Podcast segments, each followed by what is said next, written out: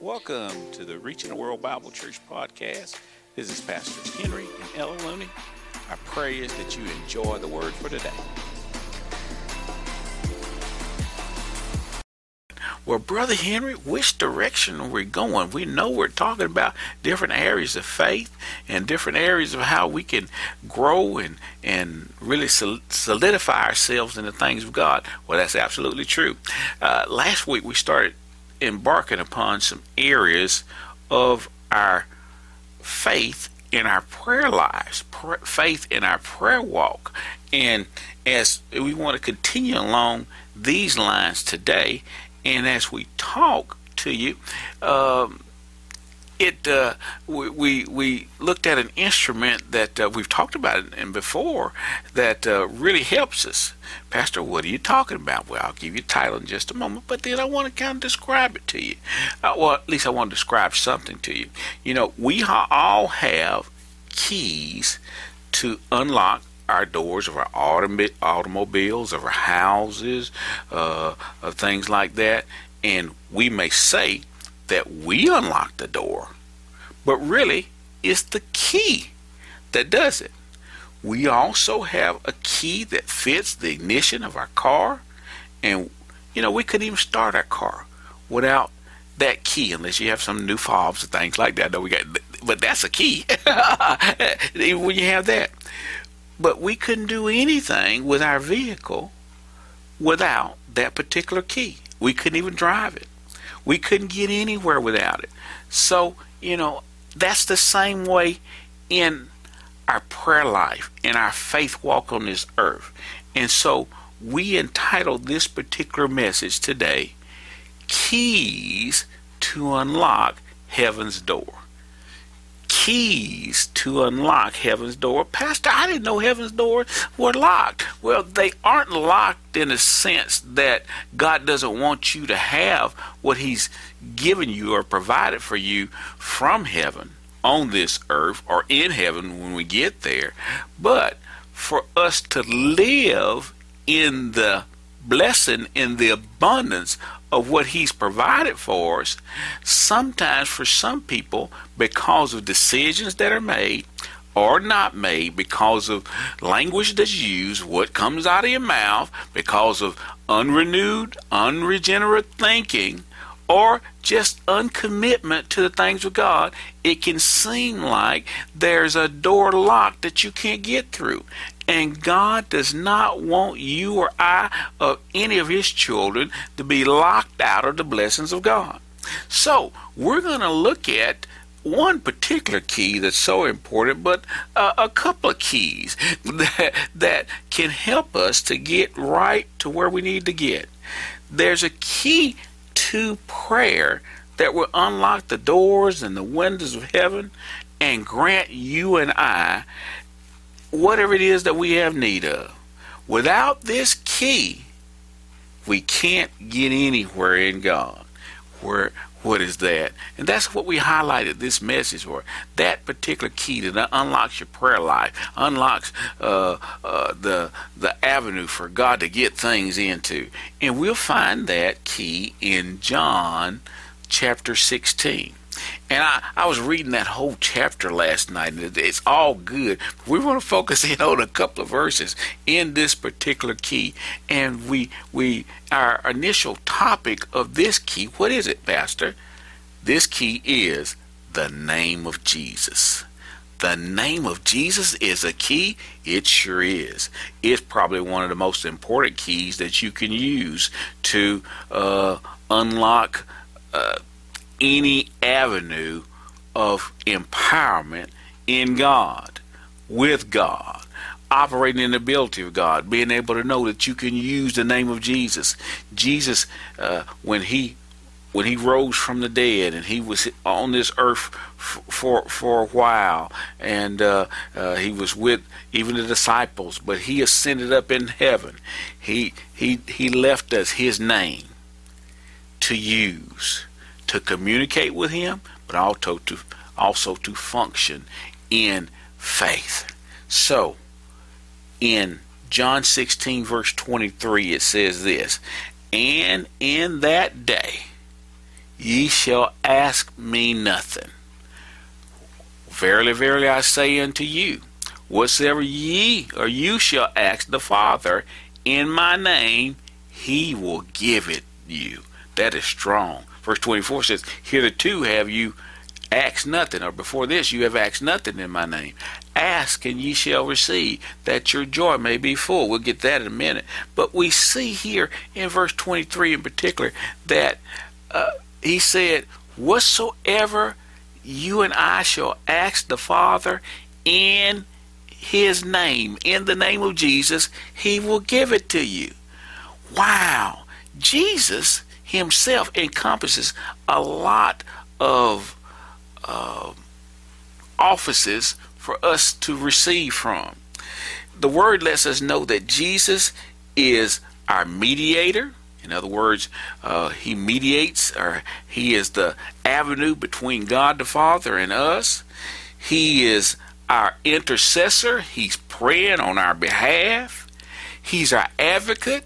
An advocate is an attorney, is a, a lawyer. He's representing us, and he's our Lord, or he should be if we're making him my Lord. Again, Jesus is our mediator. He's our intercessor. He's our advocate, and he's our Lord. But it's up to us to get to know him in all of those functions that he has, that we can walk in. When we do that, we are unlocking different avenues of faith that we can walk in. He stands between us and the Father. No place in the Bible is it ever recorded that Jesus told us or his disciples to pray to him. He didn't. They always were told, and just like we're told, that we need to pray to the Father in the name of Jesus. Therefore, we want to be sure our prayers reach the throne of God. Pastor, can you be sure of that? You sure can. When you do it, when you pray the way that God tells us to do, when you use the key, just like when you use the key to uh, turn the ignition on the car, you you don't. You know, most folks don't know how ignition takes place, but they know to get where they need to go, they need to put that key in and turn it. And that unlocks the door, that ignites the vehicle, and that causes you to be able to get to where you want to go. When we pray in the name of Jesus, we're praying in faith. And we must come according to the rules laid down in his words. You know, Jesus said, in that day you shall ask me nothing. He said this to his disciples before he went away. He was talking about his present position as a mediator then, seated at the right hand of the Father. Another translation of that particular uh, part of that verse says this, in that day ye shall not pray to me. Jesus said, now ask the Father in his name. This is the key that will unlock heaven on our behalf. When we ask the Father, when we go in prayer, and when we pray in the name of Jesus, praying to the Father in the name of Jesus, then heaven's doors are unlocked for us. Pastor, you mean when I pray according to the way God told me to pray, I can have what the Word says I can have? Yes, that means you can do what the Word says you can do too as well. We can tell Jesus how much we love him, but when it comes to praying, we must ask the Father through or in the name of Jesus. Really, Pastor? Give me another scripture. Well, in Ephesians chapter three, Ephesians three, uh, starting at verse fourteen, Ephesians three, verse fourteen, it says this, for this cause I bow my knees. This is Ephesians three, verse fourteen.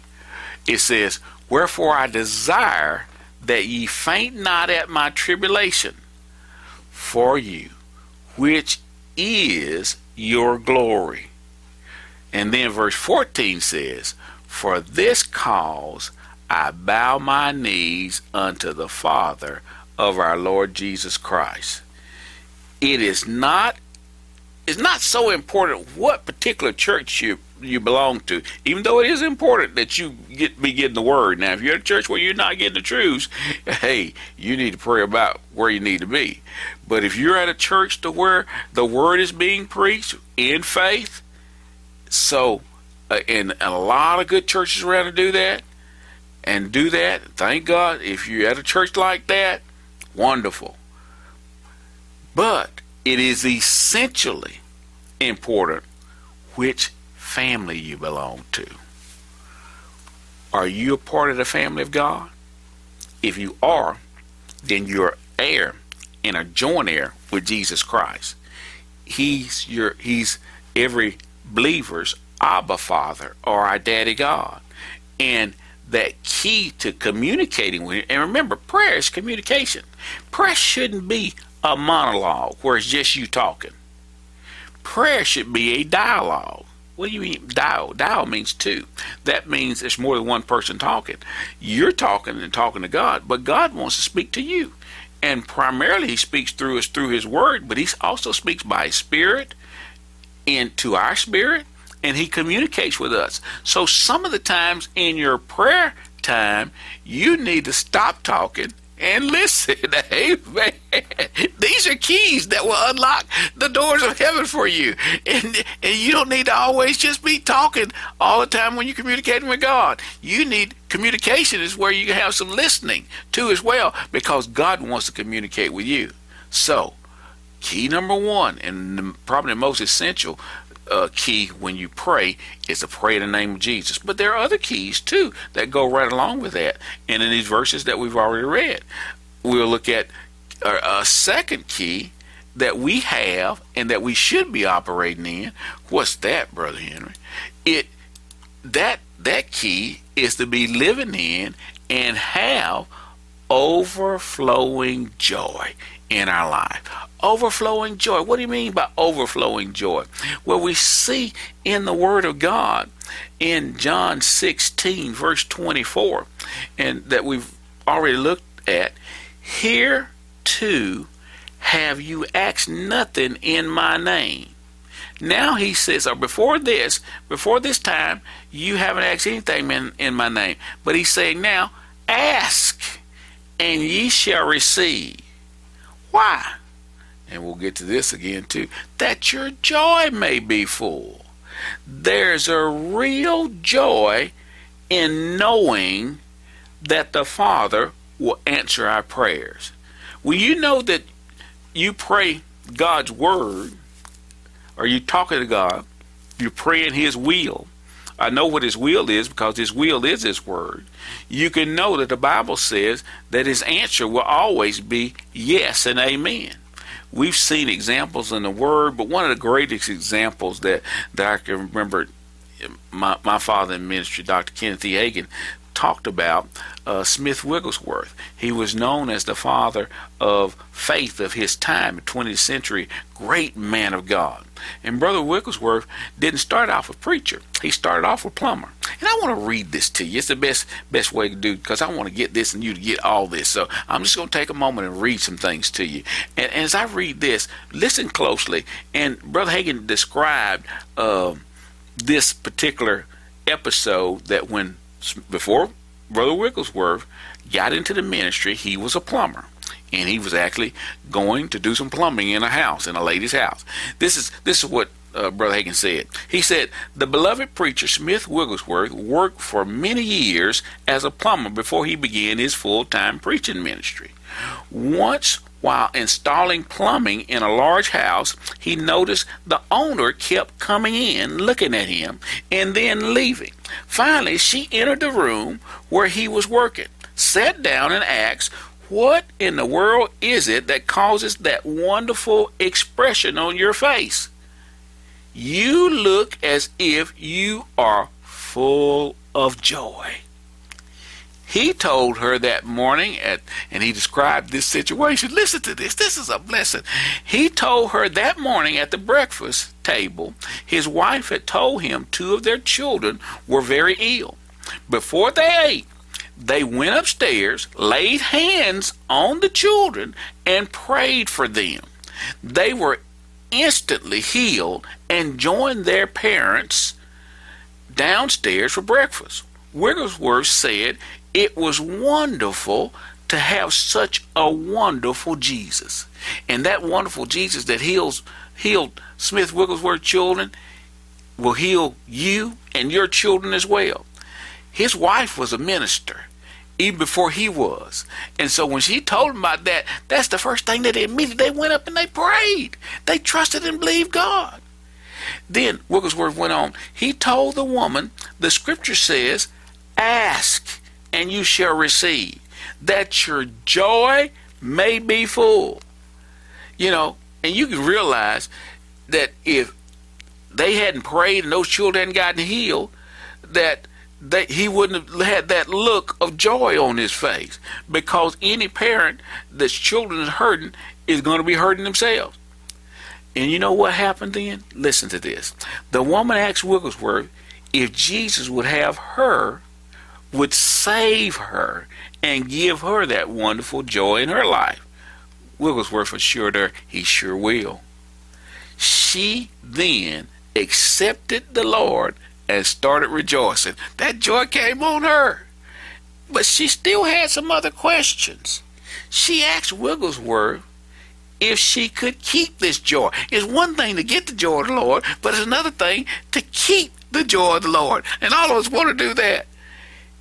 Brother Wigglesworth told her that yes, yes, all she had to do to keep this joy, he told her she should tell all the women at her club meeting about her salvation. You know what happened? She did, and all of them got saved. He said, this is the way to keep it. Tell others about it.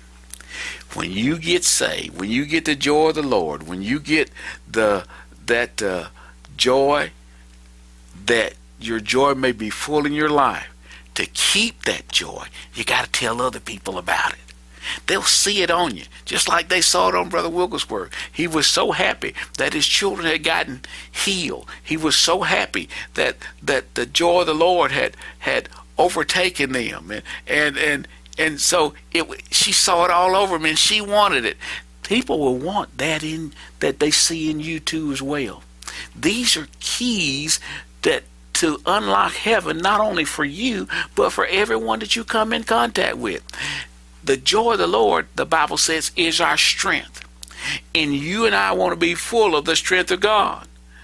You know, Brother Wigglesworth, if he'd gone to work with those two, two children sick, you wouldn't have been able to see that.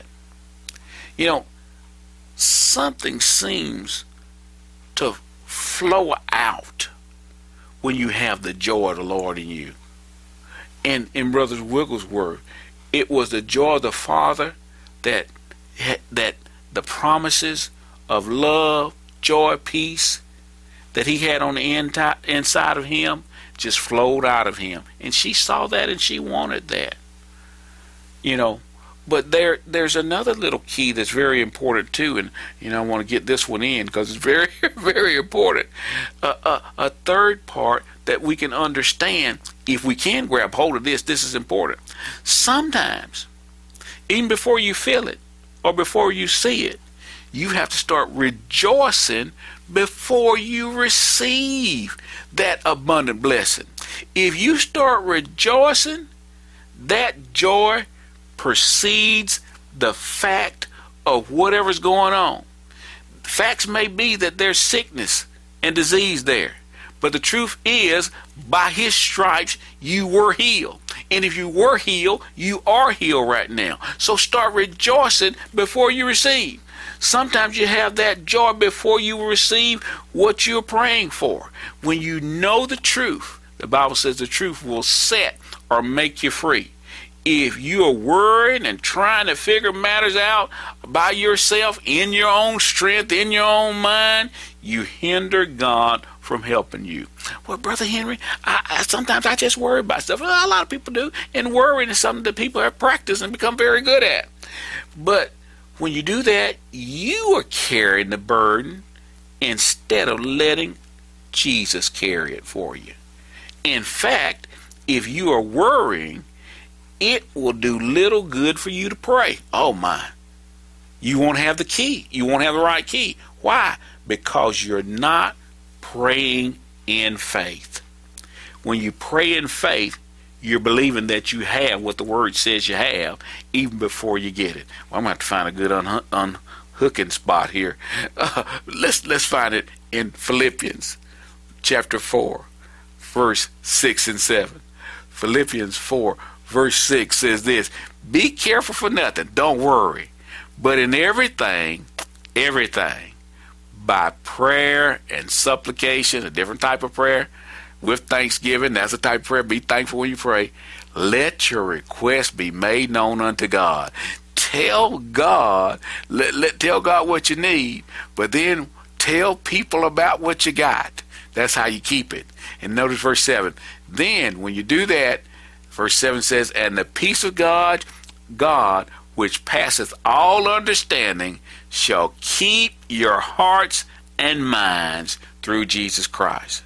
The key of keeping your heart and mind through Christ is, and having the peace of God is that passes all your understanding, is when you don't worry and you pray and you're thankful of what God has done, because you let your request be made known to him and you've gotten your answer, and that peace comes. And then start telling other folk about it. They're going to see it, that joy on your face. They're going to see it in your actions, in your attitude. Some folks, when they're working, you know, they have a job and they, they, they're working, but really their work is not work for them because it's such a joy.